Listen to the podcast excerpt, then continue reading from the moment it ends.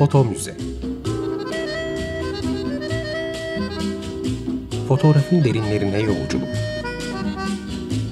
Hazırlayan ve sunan Gülderen Bölüm.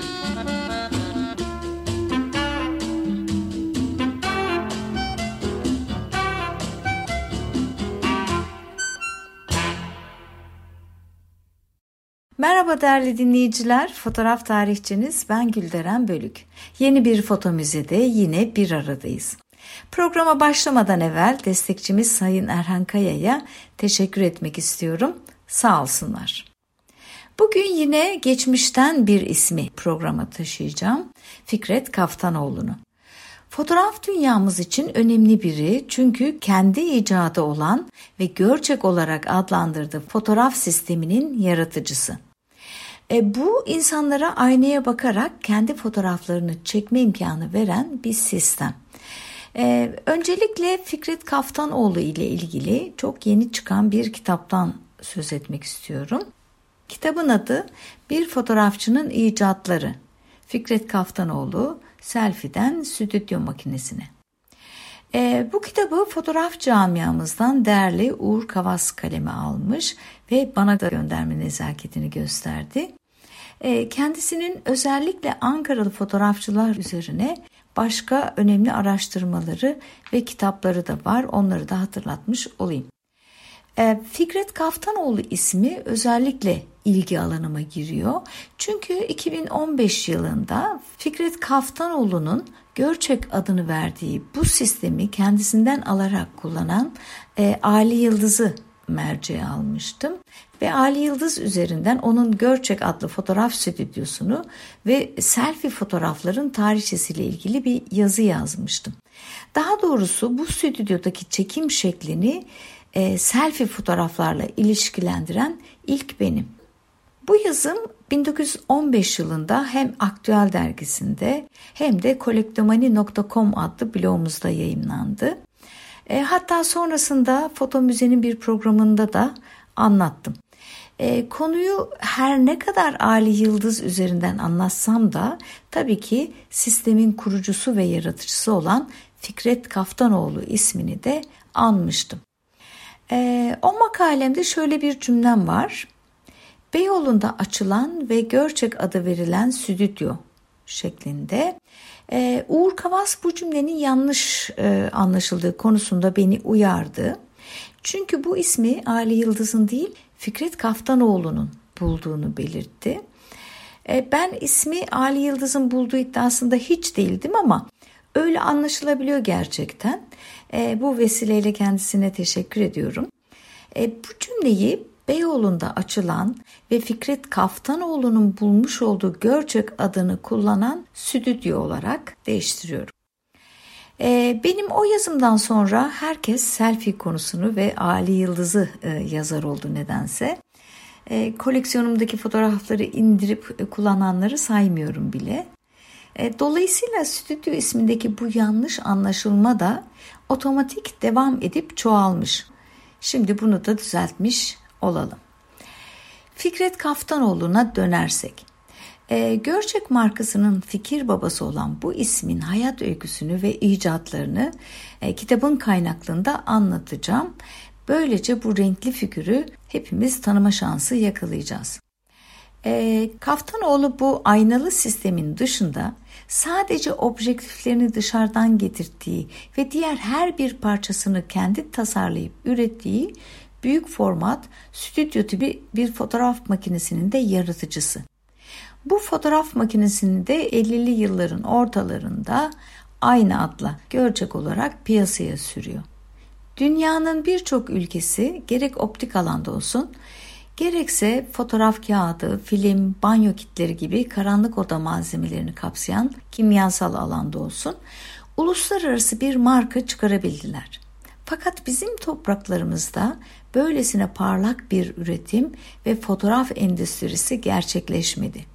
Yine de bugün Fikret Kaftanoğlu örneğinde göreceğimiz gibi bazı atölyeler ve imalathaneler bir takım başarılı girişimlerde bulunup sınırlı da olsa bir ürün ortaya koyabildiler. Ee, önceki programlarda zaman zaman andım ama sayıları az olduğu ve haklarında derin bir araştırmada olmadığı için bu minik teşebbüsleri bir kez daha buradan saymak istiyorum. Seyit Ali Ak'tan alıntıladığım örnekler şöyle.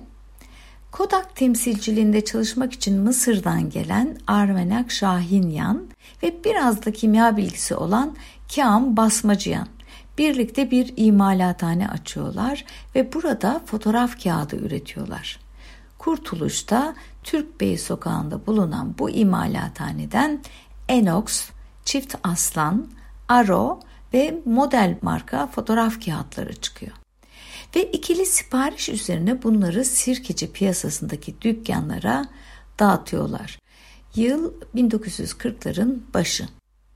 Benim koleksiyonumda da Enox ve model marka kağıtlara basılmış fotoğraflar var ve sayıları çok da az değil.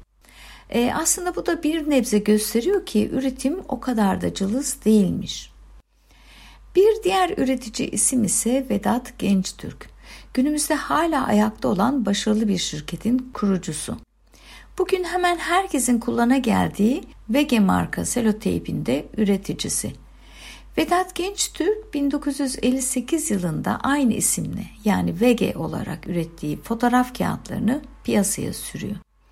Bu kağıtları ozalit makinesinden yararlanarak üretmiş. Ama ne yazık ki e, bunların da ömrü çok uzun olmuyor. Bu saydıklarım profesyonel üreticilerdi. Bir de yeri geldikçe biyografilerin içinde aktardığım bir takım malzemeler üreten fotoğrafçıları da tekrar sıralayacak olursak e, bu isimler en başta yokluk yıllarında, fotoğraf gereçlerinin bulunmadığı yıllarda kendi ihtiyaçlarını karşılamak için fotoğraf filmleri ve fotoğraf kağıtları imal ediyorlar. Ama ihtiyaç sahibi o zamanlarda çok olduğu için de kendi çevrelerine ticari olarak satışını yapanlar da var. İlhan Arakon, Münif Fehim'in babası Ahmet Fehim Efendi gibi isimler bunlardan birkaçı. Dileyenler kendileriyle ilgili yaptığım programları başta Açık Radyo ve Spotify olmak üzere tüm podcast kanallarından dinleyebilirler. Evet, e, kimdir Fikret Kaftanoğlu? Aile kökenleri Kafkasya'ya dayanıyor. 1877-78 Osmanlı-Rus Savaşı sonrasında Ahıska'dan yola çıkarak önce Tiflis'e ardından da Erzurum'a yerleşen göçmen bir aileye mensup. Süleyman Nazım Efendi'nin ve Hünkar Hanım'ın çocukları olarak 1914 yılında Oltu'da üçüncü kuşak olarak dünyaya geliyor. Fikret Kaftanoğlu babasının teşvikiyle Arapça biraz da Fransızca öğreniyor. Ama savaşın ve göçün getirdiği zor koşullarda e, ilkokuldan sonra eğitimine devam edemiyor ne yazık ki. Kalabalık bir aile. E, babası Süleyman Nazım Efendi iki kere evleniyor ve bu evlilikler sonucunda da toplam 11 çocuk dünyaya geliyor. Fikret Kaftanoğlu tahsiline devam edemiyorsa da babasının hediye ettiği bir fotoğraf makinesi ona yepyeni dünyaların kapısını açıyor. Hele ki onun gibi meraklı, teknik konulara yatkın bir çocuk, bir genç için bu paha biçilmez bir hediye oluyor. Şimdiki gençler için o günleri ve Anadolu fotoğrafı anlamak, etkisini hissedebilmek zor olabilir. Ama son derece sihirli bir etkisi olduğunu, her aşamasında yoğun bir merak duygusunun yaşandığını söylemeli. Bir de şunu hatırlatayım. Kaftanoğlu'nun gençlik yıllarında görüntünün taşındığı mecralar da sınırlı. Televizyon falan yok. O zamanın kitapları bile şimdikiler gibi bol görselli değil. Velhasıl fotoğraf makinesi gibi bir hediye müthiş. Kısa sürede fotoğraf ve sinema tekniği onun ilgi alanlarının başında geliyor.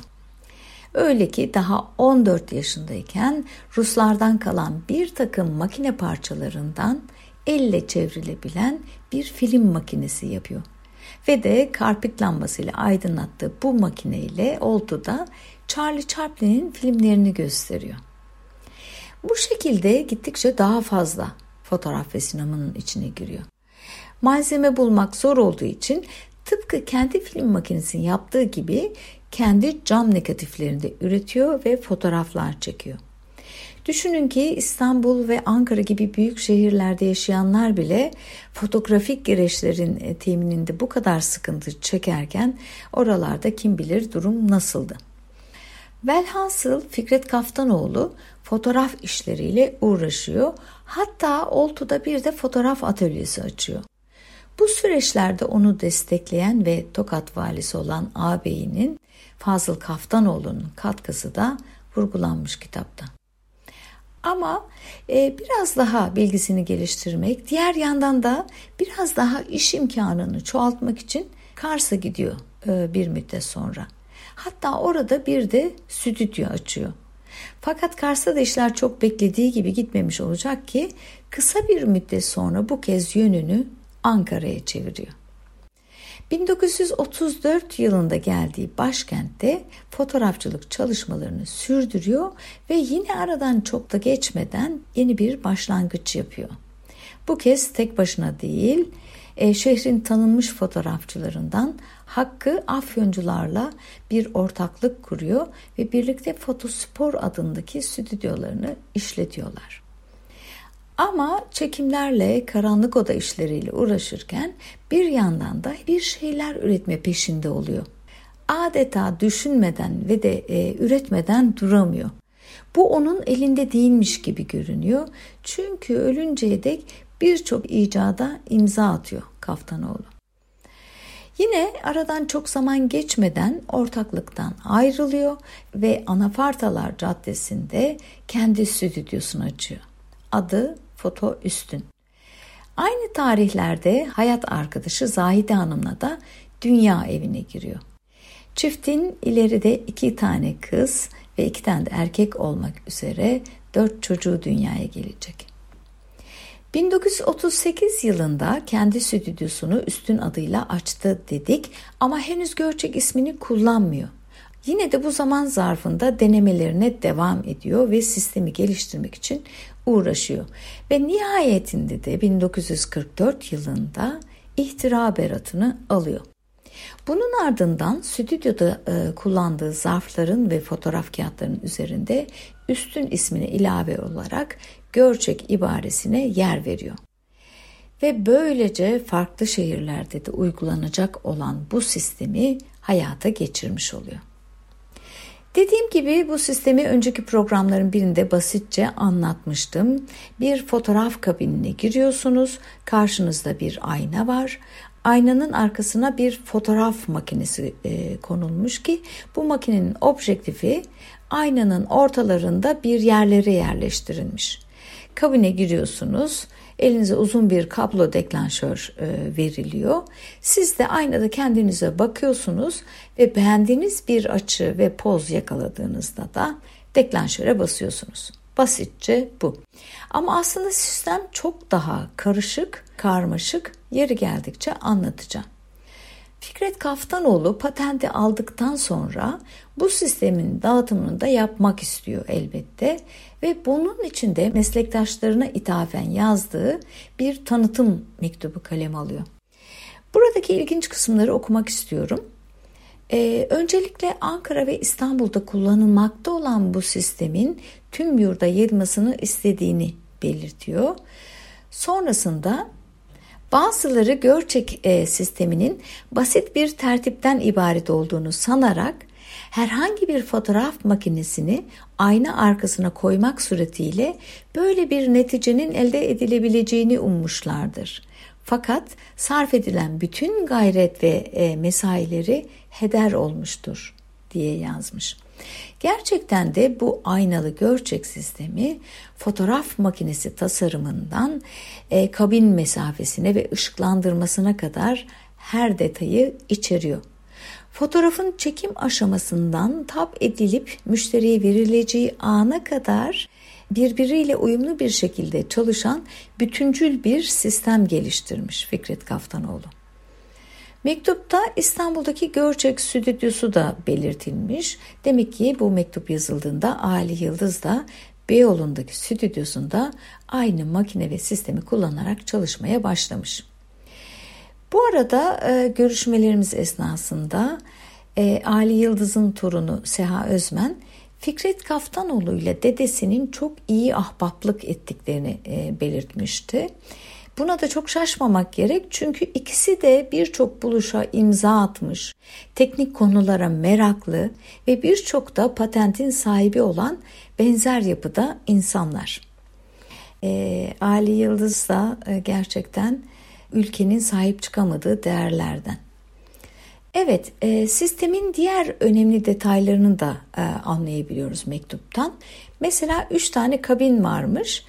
E, biri belden yukarı yarım poz çektirmek isteyenler içinmiş. Diğeri de göğsün üst kısmını kadraja alıyormuş.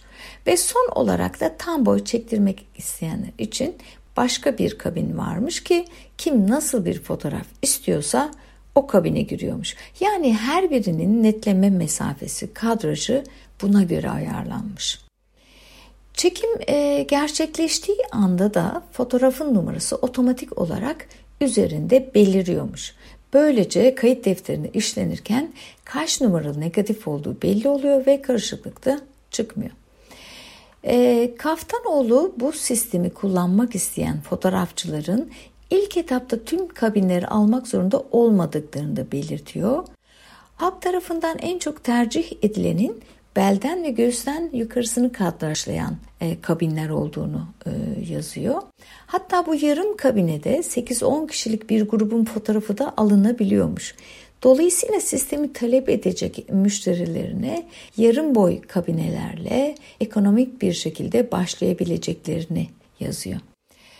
Diğer bir alternatif de kabinleri değiştirmeyip çift objektif kullanarak ve ona göre tertibatı bir miktar değiştirerek tam boy fotoğrafın çekilebileceği e, bilgisini de vermiş e, ve alıcılara taksit imkanı da sunuyor. Mektupta her detayı ince ince anlatmış. Sistemin çalışma prensipleri, fiyatları, ödeme şekilleri ve başka detaylar. Görçek sistemi dönemin gazete ve dergilerinde de yer alıyor. Yani basın ilgi gösteriyor bu icada. Bazı gazetelere de tanıtım amaçlı kendisi reklam vermiş. Mesela Fotoğraf Dergisi'nde Türkiye Ticaret Postası'nda kendisiyle yapılan röportajlar var. Ulus Gazetesi'nin çeşitli sayılarında da reklamları yer alıyor. Peki etkili oluyor mu bu sistem? Yurt geneline yayılabiliyor mu diye sorarsak çeşitli şehirlerde açılmış ve sayıları onu biraz geçen stüdyoların isimleri sıralanmış kitapta. Hangi şehirler bunlar? Adapazarı, Çankırı, Trabzon, Bursa, İzmir, Edirne, Kayseri, Tekirdağ, Mersin, Sivas, Zara ve Malatya. İstanbul'da dahil edersek 13 tane yapıyor. Aslında çok yüksek rakamlara ulaşmamasının sebeplerinden biri de şu olmalı. Kaftanoğlu bir vilayette ve kazada ancak bir firmaya veriyor sistemi. Alan kişinin ticari potansiyelini koruyabilmek için.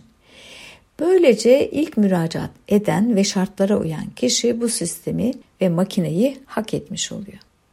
Şimdi bu sistemin üretimi, satışı, reklamı derken 1956 yılında Fikret Kaftanoğlu'nun yeni bir başlangıç yaptığını görüyoruz.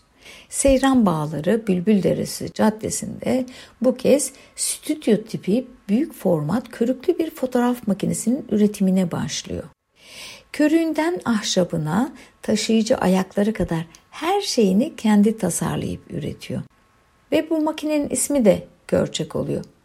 Peki bu makinelere ilgi oluyor mu?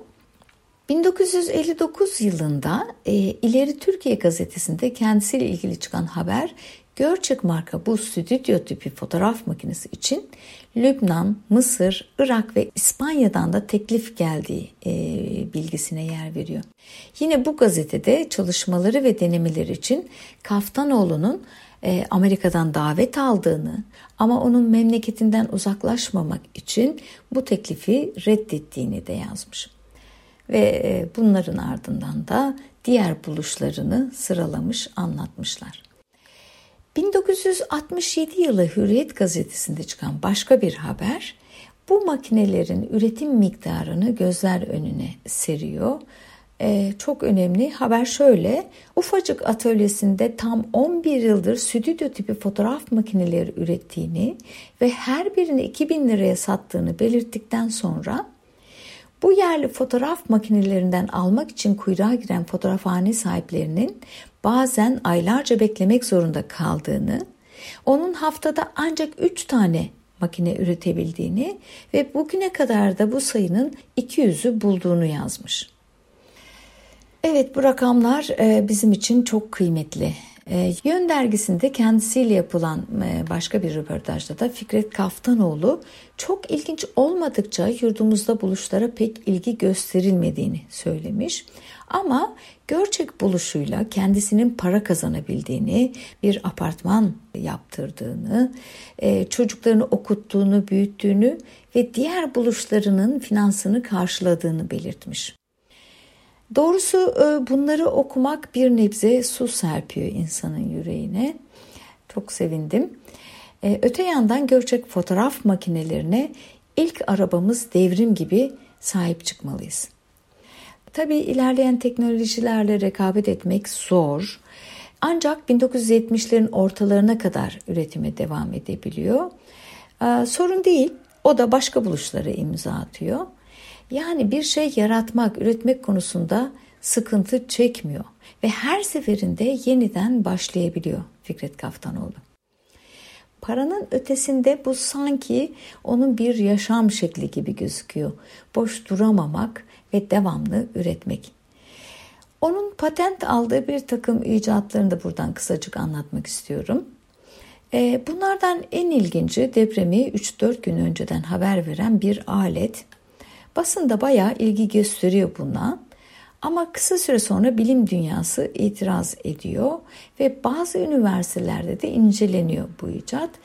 E, sonuç olarak havadaki elektrik yükünü ölçen bu alete karşı duruyorlar ve havadaki elektrik yüküyle depremler arasında bir ilgi tespit edemediklerini belirtiyorlar.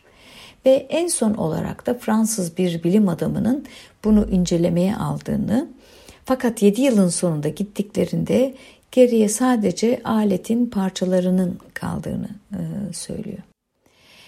E, zamanımız yetmediği için diğerlerinden de sadece e, çok kısa ismini anarak e, geçeyim. Dileyenler bu kitabı edinip inceleyebilirler. Kaftanoğlu yangını ihbar eden bir aletin de e, patentini alıyor Yangın esnasında bu alet alarm verdiği gibi su ve gaz da püskürtmekteymiş. Ee, 1955 yılında alıyor patenti. Az önce de söylediğim gibi bir yıl sonrasında stüdyo tipi makinelerin üretimine geçecek. Ama o aynı zamanlar içinde birçok yaratıma imza atabiliyor. Bir diğer tasarımı ise matbaalarda ve bürolarda kullanılacak var olanlara göre çok daha iyi çalışan ve çok daha güçlü bir tel zımba makinesi. Bu aletin e, reklamlarında 20 santimetreye kadar çeşitli ölçülerde tel kullanabildiği, e, kullanılabildiğini ve her cins kağıda, deriye, win, kolayca dikiş yapılabildiğini yazıyor. Ki bununla dergilere de e, dikiş atılabiliyormuş ve oldukça pratik bir alet olarak da uzun yıllar tercih edilmiş. Dediğim gibi e, Fikret Kaftanoğlu bir şeyler yaratma, icat etme konusunda karşı koyamadığı bir istek duyuyormuş belli ki. Nitekim bu tel zımbanın patentini de 1985 yılında 71 yaşındayken almış. Fotoğraf dünyamızın bu renkli ismi yaratıcı, üretken ve başarılı iş adamı Fikret Kaftanoğlu Bunca güzel çalışmanın ardından 17 Ocak 1995 yılında önemli bir hastalığa yenik düşerek aramızdan ayrılıyor. Evet değerli dinleyiciler süremizin sonuna geldik. Bizi Fotomuzu Türkiye adlı Instagram ve Twitter hesaplarından takip etmeyi unutmayın. Bir sonraki programda buluşuncaya dek hoşçakalın.